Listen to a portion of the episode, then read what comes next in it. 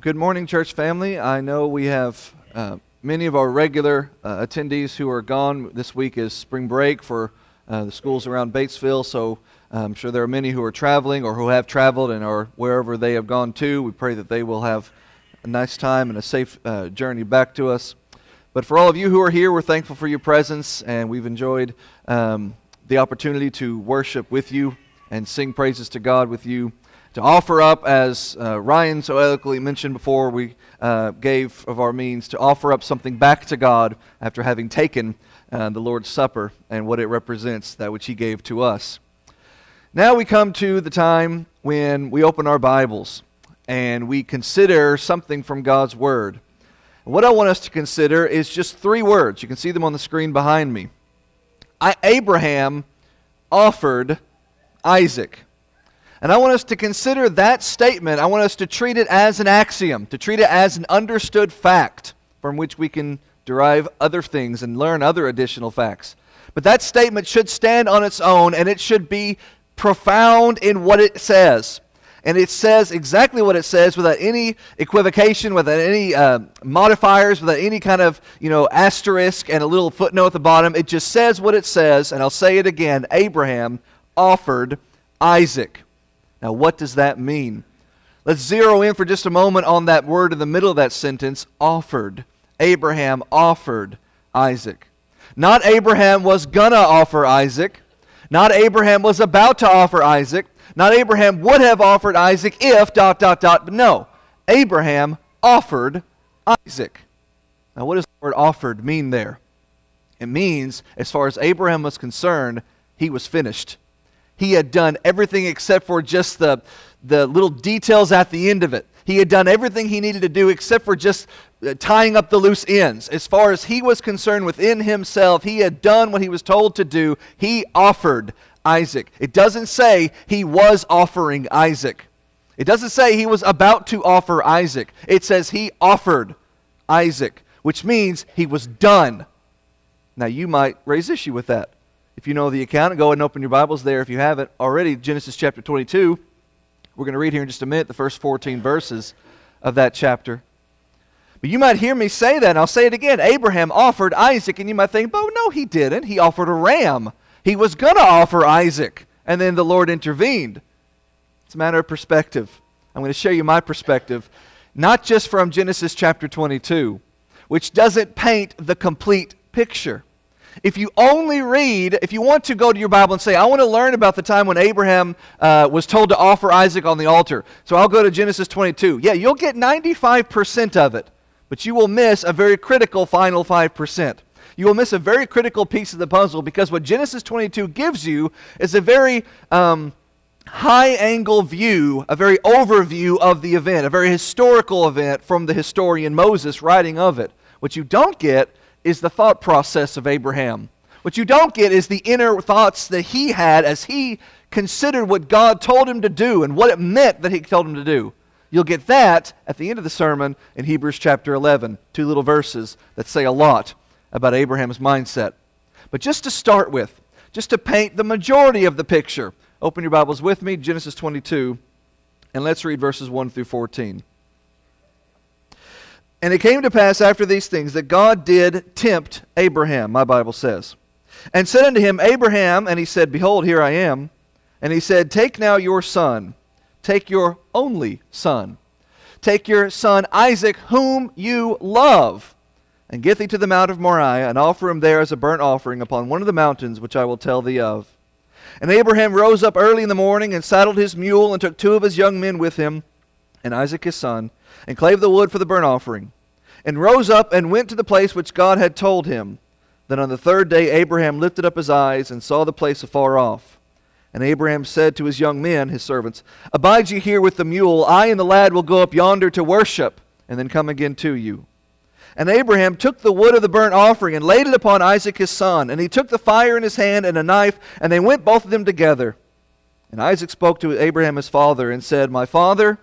And he said, Here am I, son. And he said, Behold the fire and the wood, but where is the lamb for the burnt offering? And Abraham said, My son, God himself will provide a lamb for a burnt offering. So they went both of them together. And they came to the place which God had told him of, and Abraham built the altar there, and laid the wood in order, and then bound Isaac his son, and laid him on the altar upon the wood. And Abraham stretched forth his hand, and took the knife to slay his son. And the angel of the Lord called out unto him from heaven, and said, Abraham, Abraham. And he said, Here am I. And the angel said, Lay not your hand upon the lad, neither do anything unto him. For now I know that you fear God, seeing that you have not withheld your son, your only son, from me. And Abraham lifted up his eyes and looked, and behold, behind him a ram was caught in the thicket by his horns. And Abraham went and took the ram and offered him up as a burnt offering instead of his son. And Abraham called the name of the place Jehovah Jireh, as it is said to this day, In the mountain of the Lord it shall be seen. One of the more famous texts from our Bible. But as I say, if you only have the historian Moses version of events, if you only get Genesis 22, you don't get the complete picture. In fact, you might, because of that, because you don't consider the two verses we're going to look at later from Hebrews 11, if you don't consider them and you just take the Genesis 22 account as the whole of it, then you might start to draw some wrong conclusions.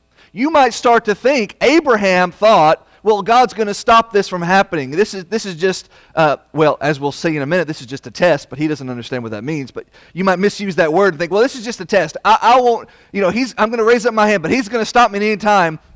And that's why I told the servants, God will provide the sacrifice, because sure enough, there's a ram, and that's what I'm going to end up offering. You might start to think that Abraham was working this all out of how he wasn't going to offer his son. But when you read the Hebrews 11 account that we're going to look at in a minute, you see that doesn't paint the same story. That doesn't paint the same picture that we're supposed to take from this text. Let's take this Genesis 22 text to start with and consider it in just two different ways. There is a command at the center of this that must be obeyed, and there is an offering, which is the way that this command must be obeyed. First of all, let's notice the command. Let's notice the command was an offering. In other words, here is what God is commanding. He is commanding you to give an offering. That is not unusual. Throughout the whole history of humanity, God has commanded offerings be given to Him. We talk about the, uh, the, the offerings of the Old Testament, and usually our minds go back just to Exodus and they stop and we start in our minds with this nation of Israel and the, the minutiae of the law of Moses and all the regulations and particulars about how to offer, when to offer, what to offer, where to offer. And all of that starts there in our mind, but it ought not start there. Go back as early as almost the beginning. Cain and Abel are offering sacrifices, and one is accepted and one is not. From the beginning, God has wanted sacrifices. At least from the beginning, post Eden, God has wanted sacrifices. He's wanted certain kinds of sacrifices. He's approved and disapproved of various sacrifices. And throughout the time of the patriarchs, that was so, where God expected sacrifices. Now, here is a command given that is not unusual Abraham, go up to a mountain and offer a sacrifice. Here is a command that is not unheard of Abraham, take your sacrifice and offer it as a burnt offering. Let's just pause there for a second. What is a burnt offering? For that, we go to Leviticus. The opening, the very beginning of the book of Leviticus, verses 1 through 9 of chapter 1, lays out the particulars of what a burnt offering is supposed to look like. Now, again, this is for the nation of Israel, but these sort of sacrifices had been done for centuries before. And now they're being codified into stone, chiseled into law, so that the people could know here's exactly what it looks like, so that you can have no question about it. This is exactly what a burnt offering is supposed to look like. You take your lamb, but it's not just any lamb, or your offering, but it's not just any offering. It must be the very best of your flock. It must be the firstborn male without blemish. And then once you have that very best you have to offer, your prized possession, then you slice open its throat and you let its blood drain out. And you take its blood and you sprinkle it on the four corners of the altar, and then you chop its, its parts up. If you've ever watched a, a butcher work over a cow or a pig, same idea, except it would be a lamb typically or some other animal. You take and you chop its various parts up, and you lay them in an arranged pattern on the burning altar, and you burn it, and you burn it, and you burn it up. That is a burnt offering. That idea of a burnt offering did not begin in Leviticus chapter 1. It did not start at the foot of Sinai. It began with patriarchs offering sacrifices of varying sorts to the Lord. When God told Abraham, offer a burnt offering, it was not a remarkable thing. He didn't have to ask, what's a burnt offering? He knew. The remarkable thing here, the shocking thing here, is that God said, take not a lamb your best lamb, maybe your only lamb, he said, Take now your son, your only son, whom you love. Really lay it on thick there. And you take him up to Mount Moriah and offer him as a burnt offering. What God is asking, this command that God is asking as an offering, is you take your son and you lay him on the altar and you slice open his throat and let his blood drain out and you sprinkle Isaac's blood on the four corners of the altar, and you chop up your son, your only son, whom you love, and you lay him on the fire in an arranged pattern, and you burn it to a crisp, and you let the smoke go up to the nostrils of Jehovah. That's what God is asking Abraham. Have you ever appreciated it on that level? That's chilling. That's the command. And Abraham rose and went. The command was a test. Now, my Bible says tempt, but it ought not. Probably your modern translations say test as it should. This was done at the very beginning of the chapter. Before he even tells him what to do, it says it came to pass that God did, let's translate it, test Abraham. James 1 makes it clear God cannot be tempted with evil, neither does he tempt us with any sin, but God does put us to the test. In fact, every single command God has ever given you is a test. That's the idea. It doesn't matter if it's an easy one. Hey, that's just an easy test. You're going to pass it, you're going to ace it. But sometimes the commands are not easy, and that's why we call it a test. It's not a temptation, but we in our arrogance, we in our pride, we in our desire to serve self and not serve God will see it as a temptation. God will tell me to do something that's no big deal. I'll do it, no problem. Not even realizing that I'm passing a test that was an easy one. But sometimes God will ask me to do something. God will command me to do something that might give me pause. And I might stop and think, wait, do I really want to do this? And now I'm being tested. Do I really want to serve God? Or do I want to serve my own selfish gratification? And when I say selfish, I don't mean a box of chocolates. I don't mean a, goody treat. I'm talking about, in this case, my son, my only son, whom I love. It's not a temptation, though, because God doesn't tempt. Who tempts? The devil tempts. God commands. That's his prerogative. And after God gives the command to you, you receive the command. That's your prerogative. And then the devil comes along behind him and he says, You don't really want to do that, do you? Surely you don't really want to do that, do you? I mean, in this case, he's got an easy sell. That's your son, Abraham. You don't really want to offer your son, do you? We're not talking about something as mundane, something that's easy, that it would take a lot of pride and a lot of selfishness for us not to obey. We're talking about your son, your only son, whom you obviously love. And the devil comes along and says, You don't really want to do that, do you? God commands. The devil tempts you to break the command. Who are you going to listen to? The devil will lie to you, and the devil will try to make the choice be between God and your son. The choice is not between God and your son. The choice is between God and the devil. He doesn't want you to see it that way. So he'll put his son, your son, in the way. You don't really want to do that, do you? Thus, the test do I really want to obey God? Or do I want to listen to the devil? That's the test. Does Abraham pass the test? Later in this chapter, chapter 22, verse 12. The angel speaking on behalf of God, speaking as the mouthpiece of God, says, Now I know because you haven't withheld your son, your only son, whom you love. Now I know. That means you passed the test. Why was this test given? That's God's prerogative. We'll get a little bit more of the particulars when we get to Hebrews 11, but I just want you to see that it was not a test in the sense of this is a hard, difficult thing. Every command of God is a test, and every time you're given that test, you have the option A or the option B. The option A is obey God. The option B is don't obey God. And it doesn't matter what the test is, it doesn't matter what the command is. God has the right to give you the command. That's his prerogative. You receive the command, that's your prerogative. The devil tempts you to break the command. In this case, the command, let's be honest with ourselves, is not as easily obeyed as other commands. At least for most people on the planet, This would not be an easily obeyed command. And yet, Abraham rose and went. And I don't think I could have done that so casually. So maybe that's not the right word. So easily, for lack of a better. I might have hesitated, and the devil would have slithered his way in and tried to drive a wedge between me and God, and I would have failed the test. Just me being honest. But the command was a test. Now let's talk about the offering. The offering was an offering. Nobody's twisting Abraham's arm here. Nobody is taking away Abraham's free will here. If Abraham is going to do this, it's going to be because Abraham is going to do it. God is giving a command, but hey, listen, God gives you all kinds of commands. You don't have to do them. I know I sound like the devil right now, but I mean, you have your free will. You could choose to disobey God, and you will suffer the consequences thereof. But no one's twisting your arm here. You must, as God's children, assemble on the first day of the week. Here you are. I know there are people who are out of town. Lord willing, they are somewhere worshiping the Lord right now. But I know there are some people who just aren't, who are just sleeping in or enjoying brunch right now, and they are breaking God's command. No one's making them be here. No one's making them be anywhere. They are where they choose to be. You can choose not to obey. When you are given a command, you choose to obey it. Abraham has been given a command. He must choose to obey it. God has asked him, commanded him for an offering. Ryan perfectly segues into this with his comments before he took the Lord's Supper.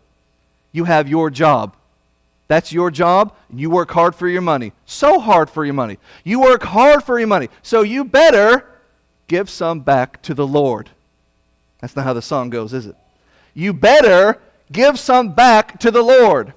Everything you have is yours. It's yours because it's yours and you have it. Forget where it came from. It's yours. That's money in your bank account. That's clothes on your back. That's a house with your name and the bank's on the mortgage papers. It's yours, right? God says, Now I want some. What gives him the right? Where did it come from? Is what gives him the right. Where did Isaac come from? Abraham and Sarah were old and they were not having any babies. Sarah was barren. And yet they wanted children and they wanted children. And in spite of their inability to have children, God said, I am going to choose you to have children, to have a son who will have a son through whose descendants will come a mighty nation, through which will come the Savior of humanity. That's what I'm choosing you for, Abraham. And Abraham says, I don't have any kids. My wife is old and barren. She's going to have a child. She thought it was hilarious until she got pregnant. Go to one chapter earlier, Genesis 21. Genesis 21, look at verses 1 through 3. The Lord visited Sarah as he had said, and the Lord did unto Sarah as he had spoken, because Sarah conceived and bare Abraham a son in his old age at the time that God had spoken to him. And Abraham called the name of his son that was born to him, which Sarah gave to him, called him Isaac. Where'd that boy come from? Sarah? Sure. But ultimately, where'd that boy come from? God. God said and God did. God said and God did. It says it twice there in that text. God did what he said he would do. That child of yours came to you by God. Sarah was old and barren. We have babies popping up all the time here at North Heights. We're always holding up babies like it's the Lion King on matinee. All the time, always. There's babies all over the place. None of you are barren. You're all having babies. They're your babies. God gave you your babies. Your children are yours because God gave them to you. That job that you have, that you work hard for, that gives you your paycheck, God gave you that job. Well, he wasn't the guy in the suit shaking your hand, signing you on the, the job for the first day, but God gave you your job. That money in your bank, God gave you that money. Everything that you have, without God, God, without God, Abraham would not have a son. Without God, none of us would have anything. So, what does God want? A little something back. Does God need Isaac? Does God need your money? No, God doesn't need your money. What God wants is your heart. What God commands is for you to want to give Him your money. What God wants is for you, what God commands is for you to want to give Him of yourself. To have this attitude of everything that I have belongs to God. I'm going to give the best of that uh, that He's given me back to Him. The cream of that crop back to Him. The first of my flock back to Him. Now God says, let's see what that looks like in the most ultimate way. Abraham, take your son, your only son, whom you love and offer him back to me. I gave him to you. Offer him back to me. The offering was an offering. And the offering sorry, the command, rather, was a test. The offering, I should say, was a test. Well, I know we already said it. We already talked about the test, the word test, and how it was a test, not a temptation, and what the devil does and what God does. But now let's get the mindset of Abraham here. How, what's his perspective on this test that God gave him? Go over to the New Testament. Let's look at the rest of this account. Look at Hebrews chapter 11, verses 17 through 19. Because nowhere in the Genesis record does Moses stop to say, now here's what Abraham was thinking about. But maybe if you study the character of Abraham, as you can do throughout the Genesis record, you kind of get a picture of who this person is, and maybe you can start to put pieces together, but the Hebrews text just confirms it all. See, the thing about Abraham is, it's a character flaw that he has. He keeps trying to solve problems that he imagines God has. Oh, I've got to have this child, but my wife is barren. How's God going to figure this out? I guess me and Hagar will have Ishmael. Or I've got to go through Egypt, but uh, God's got me and Sarah together, but Sarah is going to be taken from me. What am I going to do? I got to solve this problem for God. I'll just say she's my sister, so they won't want to take her or kill me. God's uh, Abraham is always trying to solve God's problem for him. That's his mindset. Now here he's not going to try to solve the problem, but you can see that that mindset of his come to play here, where God says to him, "Take your son that I've already promised to you and kill him." And Abraham thinks, "Well, how are you going to figure that out, God? If after I kill him, how are you going to use him to create this big, mighty nation you promised? How are you going to keep your promise if I kill him as you commanded me? How am I going to solve that problem? That's the mindset of Abraham. Now, see and pay close attention to what he says, what he thinks, and what he doesn't say or think. Look at Hebrews 11, starting in verse 17. By faith, Abraham, when he was tried, put to the test, offered up Isaac. Notice, Abraham offered Isaac. And he that received the promises, Abraham, offered up his only begotten son, phrased that way deliberately by the New Testament writer, of whom it was said that in Isaac your seed shall be called. Here's the one. This is this child of promise, who will spawn a child of promise, who will spawn a nation of promise. They will produce the Messiah of promise. Here's the, the starting point of that whole promises of God thing. Through him will come all these promises. Abraham, pay attention now, accounted that God, my Bible says, Abraham reckoned, Abraham figured. All Abraham could think was, well, I guess that God is able to raise him up, even from the dead, from which also he received him in a figure. I'll come back to that in a second. What did Abraham think when God told him, Take your son and offer him as a burnt offering on Mount Moriah? Here's what Abraham did not think, which I would have thought. At best, I would have thought, surely God will not make me go through with this. That's what I would have thought. Surely God will stop me from slitting my son's throat open, chopping him up, and burning him on an altar of wood. Surely he will not let me do that. And that's where the devil slithers in, and he stops me from doing what I'm told to do. Abraham was told to do something, so he got up and went to go do it. He did not think, surely God will stop. But that's what God did. God did stop him. But Abraham didn't think that. Abraham couldn't conceive that. To Abraham, God told him to do it, so he had to do it. Therefore, there was not a person or a being in the existence of the universe that was going to stop Abraham from killing his son. The only one who could have stopped Abraham was God. Only God himself could stop him. And so God himself stopped him. That's the only way it was going to happen. That's a man of faith. You tell me to kill my son. Okay, he's dead. Now what are you going to do, God? Because you promised that through this son will come all these great things. After I kill him, what are you going to do? We just blow right by the after I kill him part. Because if I'm the father holding the knife, I'm not getting past the after I kill him part. Am I alone there? Someone join me in weakness of faith. Because I'm not Abraham. He's over there saying, After I kill him, how are you going to figure it? I guess you'll just raise him from the dead. Raise him from the dead after you kill him, after you chop him up, after you burn him to ash. Yeah, of course God can bring him back. He made Adam from dust, He can make Isaac from ash. But you still have to be the one to kill him. One week ago, almost to the minute, Joshua, our third born,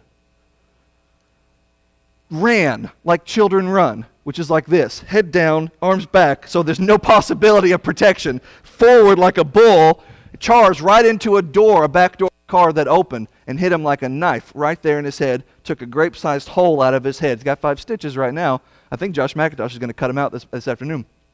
Took a grape sized hole, you could see the boy's skull. I'm saying. Immediately, blood is pouring out, and I was two arm lengths away. Had I been one, I could have lunged, I could have grabbed him. It was bang bang. There was no time to reach, no time to lunge. It happened right in front of me. He hits the ground. Immediately, blood is pouring down. And it was only adrenaline that got me to pick him up, throw him in my office, and slap a Kleenex on his head to stop the bleeding until we could get him to the ER to get the stitches put in. Adrenaline's pumping. We're getting him there, and I'm driving like an insane person, but we got him there. We got the stitches in. Everything's fine. Everything's fine. Everything's fine. And it wasn't until we got back home that I could relax that I went into my closet and I cried for about 10 minutes just as a release of all of that. Because when you're a father and you see your child hurt like that, blood pouring, the lifeblood of a person, life is in the blood, which is why I command a sacrifice, Leviticus chapter 1 and 2. When you see the blood of your only, your only, I have three of them, your, your last born son, sorry, Jack and Caleb, you see the blood of your son. It wouldn't matter if all three of them, it wouldn't matter. It's the same idea I have in my heart to see the blood pouring out of their face. You just immediately want to help. You want to help. You want to heal. You want to mend. And Abraham has been commanded to be the one to cause the hurt. And he does it without hesitation because that's what God said to do. And if God said to do it, I'll let him work out the details. That's faith that I don't have. I'd like to have it. I'll probably never have it. But that's the faith I need. That's the test. And he did it. Abraham offered Isaac. Oh, I forgot the end of the verse. Sorry, let me go back. From whence he received him in a figure, the King James says. See, to Abraham, he'd killed Isaac in his heart. To Abraham, it was already done. It was already decided. He's dead, now what? So when he turned around and saw the ram, and he heard the voice of God through the angel tell him, You can take your son down now, and you can offer the ram instead. When he lifted Isaac off that altar, it was as if, that's the figure, the word is parable in the Greek language. In a manner of speaking, Isaac came back from the dead. In a way to look at it, you could say Isaac was dead. And when he pulled him off the altar, Isaac was alive again because Abraham offered Isaac. It was done in his heart, it was finished. He didn't have to do the deed physically to have done the deed in his heart. And if you know anything about God, he looks at the heart first and then the actions. Abraham in his heart had obeyed God. And God said, No, you're done. You finished. You passed the test. I don't want a human sacrifice. You can offer a ram instead. And so he pulls his son off the altar back alive again. But you might hear all of that. I'm almost done. And you might think, how could God even put a man through that? Despite the fact that Abraham does not seem like he's put through a lot. He has such a faith in God that he just goes and does. Any of us, I think we'd be put through it. How can God put through someone like that? How could God ask someone to offer their son, their only son, their only begotten son? Abraham offered Isaac. How could God do that? Well, Jehovah offered Jesus. And the only being in the entire existence of the universe that could have stopped God from offering Jesus was God Himself. And God allowed it to happen. And just as Abraham offered Isaac has a command and an offering, so the, does the offering of Jesus have a command and an offering. And the offering was in the heart of God, done and decided before the world even began. Before He ever made you, He knew you would sin against Him. He knew you would be unable to save yourself. He knew that the only one who could save you would be Him. And so He would come in the form of a man to die for you, to save you from the crime of killing him for saving you and all the other sins you would commit. From the foundation of the world, Revelation 14 13, Jesus was offered. In the mind of God, in the heart of God, God offered Jesus. And no one stopped him from going through with it. The knife of the spikes went into his hands and feet. And so he was offered on the altar of the cross. As for the command, that comes to you. You're given the command. Abraham offered Isaac, and then God stopped him from finishing it. God offered Jesus, and God allowed it to finish. What gives God the right to tell Abraham to offer Isaac? He offered Jesus. Now, Jesus, who is going to be offered, turns to you, and he gives you a command. And he says, If you want to follow me to bliss, Take up your cross and follow me up my hill go up to your own Golgotha and you allow yourself to be killed. But if all you care about is yourself, which is no minor thing, that's your life. Your child is you, but you are you.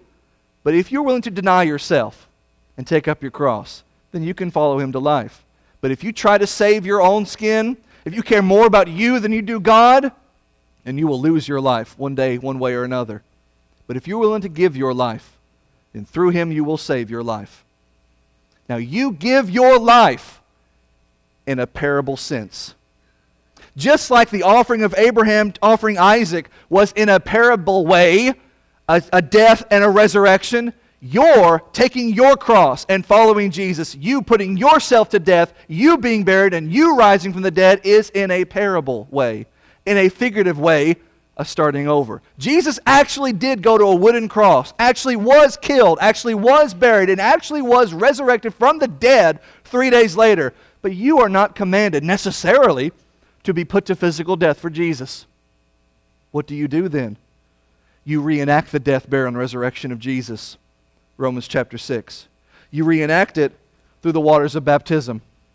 When you go down into the water, you do so with a penitent heart. You put your sins to death in repentance, and then you bury them in a watery grave, and you rise. And in a sense, in a parable way, in a manner of speaking, you rise a brand new person. Listen, if you go into that water, a 17 year old, you will come out of the water a 17 year old. But in a sense, you'll be brand new. You go in the water, a 71 year old, you'll come out 71. You'll still be wrinkly, your back will still hurt, but you'll be brand new to the God who sees the heart and sees who you really are. In a sense, you'll start over because your sins will be washed away. So if you're here this morning, and you're not a Christian, now's the invitation for you. The command to you take up your cross and follow him. You don't have to obey it, you'll suffer the consequences if you don't. But if you choose to obey his command, to deny yourself, take up your cross, follow him to your grave, your resurrection to the watery baptism grave, then life will be yours endlessly. If we can help you this morning, please let us know how right now as we stand and sing. And while I've got you on the phone, if you want to subscribe, you can do so by going to anchor.fm slash Matthew dash Martin 414.